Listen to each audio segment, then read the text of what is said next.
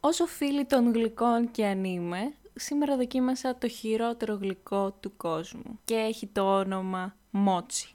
Είναι ένα Ιαπωνέζικο, κορεάτικο γλυκό. Είναι σαν το δικό μας λουκουμά, το λουκουμαδάκι που παίρνουμε, χωρίς γεύση. Μα να περιμένεις να φας κάτι γλυκό και στο τέλος να σου μένει η επίγευση του άνωστου. Πραγματική ιεροσιλία.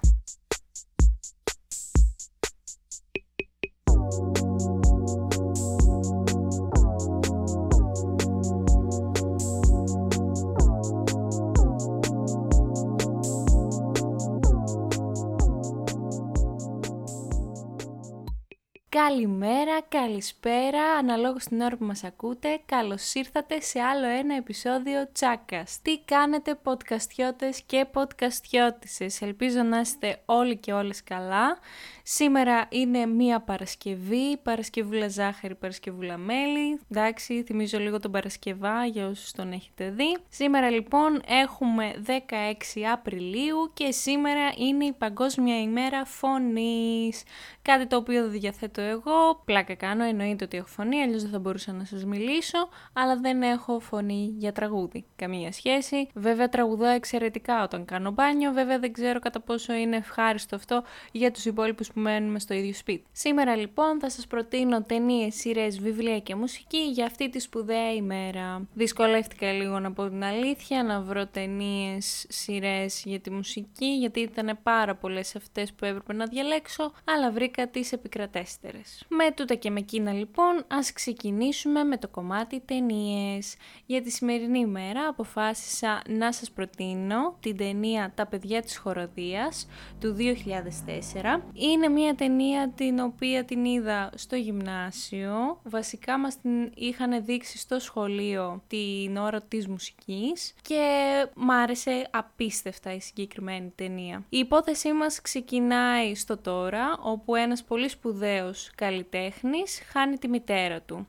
Στα πλαίσια λοιπόν της κηδείας της έρχεται ένας παλιός του φίλος από το οικοτροφείο που είχε μεγαλώσει και του φέρνει ένα άλμπουμ με φωτογραφίες. Βλέποντας το άλμπουμ με τις φωτογραφίες θυμάται την παλιά του ζωή στο οικοτροφείο που έμενε μετά το δεύτερο παγκόσμιο πόλεμο καθώς τον μεγάλωνε μόνο η μητέρα του και δεν είχε κάποια υποστήριξη ίδια από το σύζυγο, τον πατέρα του δηλαδή. Βλέπουμε λοιπόν ότι στην παιδική του ηλικία ο πρωταγωνιστής μας ήταν αρκετά ατίθασος και έμπλεκε συνέχεια σε φασαρίες, ώσπου έρχεται στο σχολείο ένας καινούριος καθηγητής μουσικής, ο οποίος προσπαθεί να φτιάξει μια χοροδία. Συμμετέχοντας λοιπόν στη χοροδία βλέπουμε πώς αλλάζει η ζωή του πρωταγωνιστή μας, καθώς επίσης και των υπόλοιπων παιδιών που ζουν στο συγκεκριμένο οικοτροφείο, καθώς επίσης και τις πολλές περιπέτειες των παιδιών. Είναι μια γαλλική ταινία, για όσους δεν σας αρέσει ο ευρωπαϊκός κινηματογράφος. Νομίζω ότι αυτή η ταινία θα σας μεταπίσει και θα καθίσετε να τη δείτε. Είναι μια ταινία που σε χτυπάει στο συνέστημα. Καλό θα είναι δηλαδή να έχετε μαζί σας και ένα πακέτο χαρτομάτιλα για τυχόν κλάματα που μπορεί να προκύψουν, αλλά αυτό που σε αφήνει στο τέλος στη συγκεκριμένη ταινία είναι μια ευχάριστη αίσθηση. Τα παιδιά της χοροδίας λοιπόν του 2004 Εύχομαι να σας αρέσει και να την απολαύσετε όσο την απόλαυσα εγώ. Και πάμε τώρα στο κομμάτι της σειράς. Για τη συγκεκριμένη μέρα αποφάσισα να σας προτείνω μία σειρά την οποία την είχα δει στο πρώτο lockdown γιατί τότε είχε βγει κιόλας στο Netflix και δεν είναι άλλη από το Unorthodox του 2020.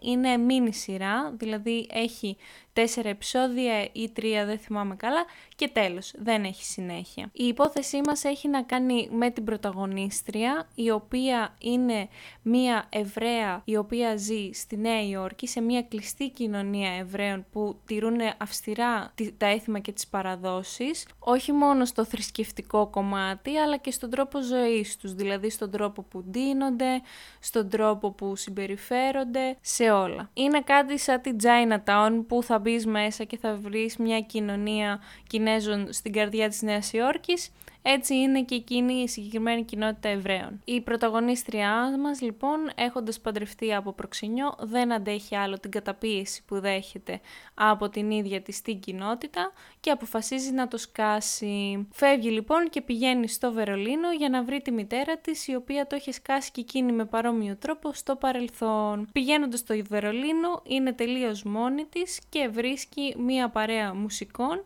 οι οποίοι τη βοηθάνε και τη στηρίζουν έτσι ώστε να κάνει τα πρώτα της βήματα εκτός της κοινότητάς της. Και τώρα θα μου πείτε που κολλάει η φωνή στη συγκεκριμένη σειρά. Είναι κάτι που θα σας αφήσω να το δείτε στη σειρά. Ελάτε, τι είναι, δύο-τρία επεισόδια.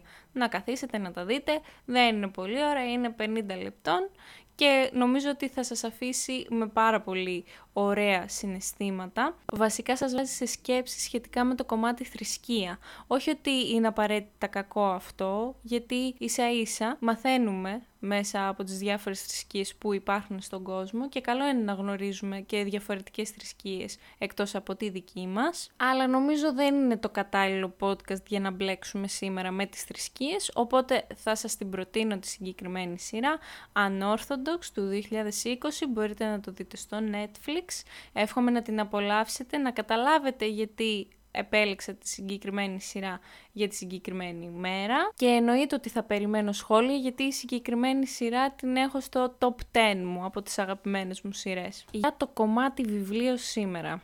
Δεν έχω κάτι να σας προτείνω για τη συγκεκριμένη μέρα, αν και σκέφτηκα ότι μία πάρα πολύ καλή επιλογή είναι να διαβάσετε μία βιογραφία. Ας πούμε, εγώ θα ήθελα να διαβάσω της Μαρίας Κάλλας, να μάθω τη ζωή της, τι πέρασε, πως ε, κατάφερε να φτάσει τόσο ψηλά και να γίνει η καλύτερη ε, τραγουδίστρια όπερας, ε, σοπράνο, δεν ξέρω κι εγώ τι, στον κόσμο. Ή με τον Παβαρότη που ο παππούς μου είχε μεγάλη λατρεία στον Παβαρότη και θα ήθελα πάρα πολύ να μάθω για τη ζωή τους. Οπότε νομίζω αυτό είναι το βιβλίο που θα προτείνω και στο δικό μου αυτό για τη σημερινή μέρα. Να κάτσω να βρω ένα βιβλίο σχετικά με τη ζωή της Μαρίας Κάλλας ή με του Παβαρότη έτσι ώστε να διαβάσω και να μάθω αυτά που δεν έχω μάθει.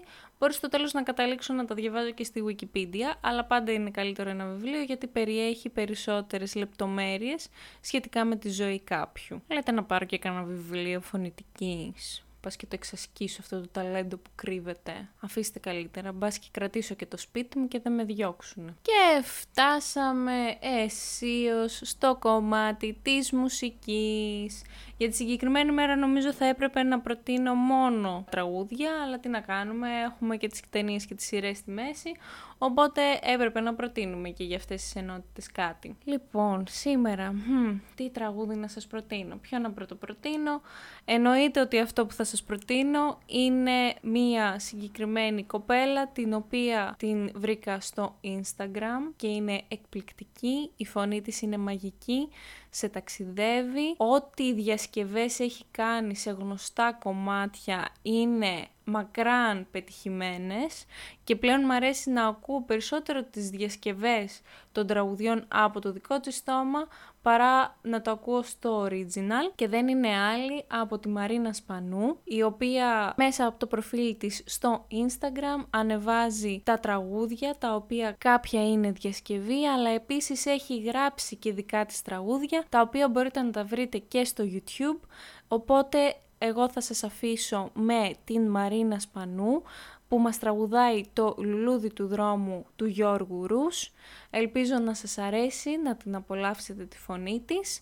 Ήμουν η Αλκιόνη. Ακούσατε άλλο ένα επεισόδιο Τσάκαστ. Σήμερα τιμήσαμε την Παγκόσμια ημέρα φωνής, οπότε ακούστε όσοι περισσότεροι μουσική μπορείτε με εκπληκτικές φωνές γιατί όλοι οι καλλιτέχνες διαθέτουν μία φωνή και εκφράζουν τα συναισθήματα τους μέσα από τη μουσική τους. Μπορείτε να αφήσετε τα σχόλια και τις εντυπώσεις σας στο λογαριασμό μου στο Instagram αλκιόνι κάτω παύλα σάρτς.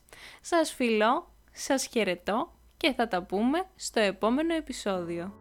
Βρεγμένα χαρτιά και λόγια πνιγμένα μέσα στο έρωτα το μαύρο βήθο και και λέω πως δεν γράφτηκαν για μένα για να μπορέσω να περάσω κι αυτό που όσα με νοιάζουν σε σένα όλα μοιάζουν. Κι είναι επικίνδυνο να το αρνηθώ να κάνω ξανά πως δεν σε θέλω. Να αποφασίσω να ντυθώ και να βγω. Να μην πιστεύω πως πονάει η αγάπη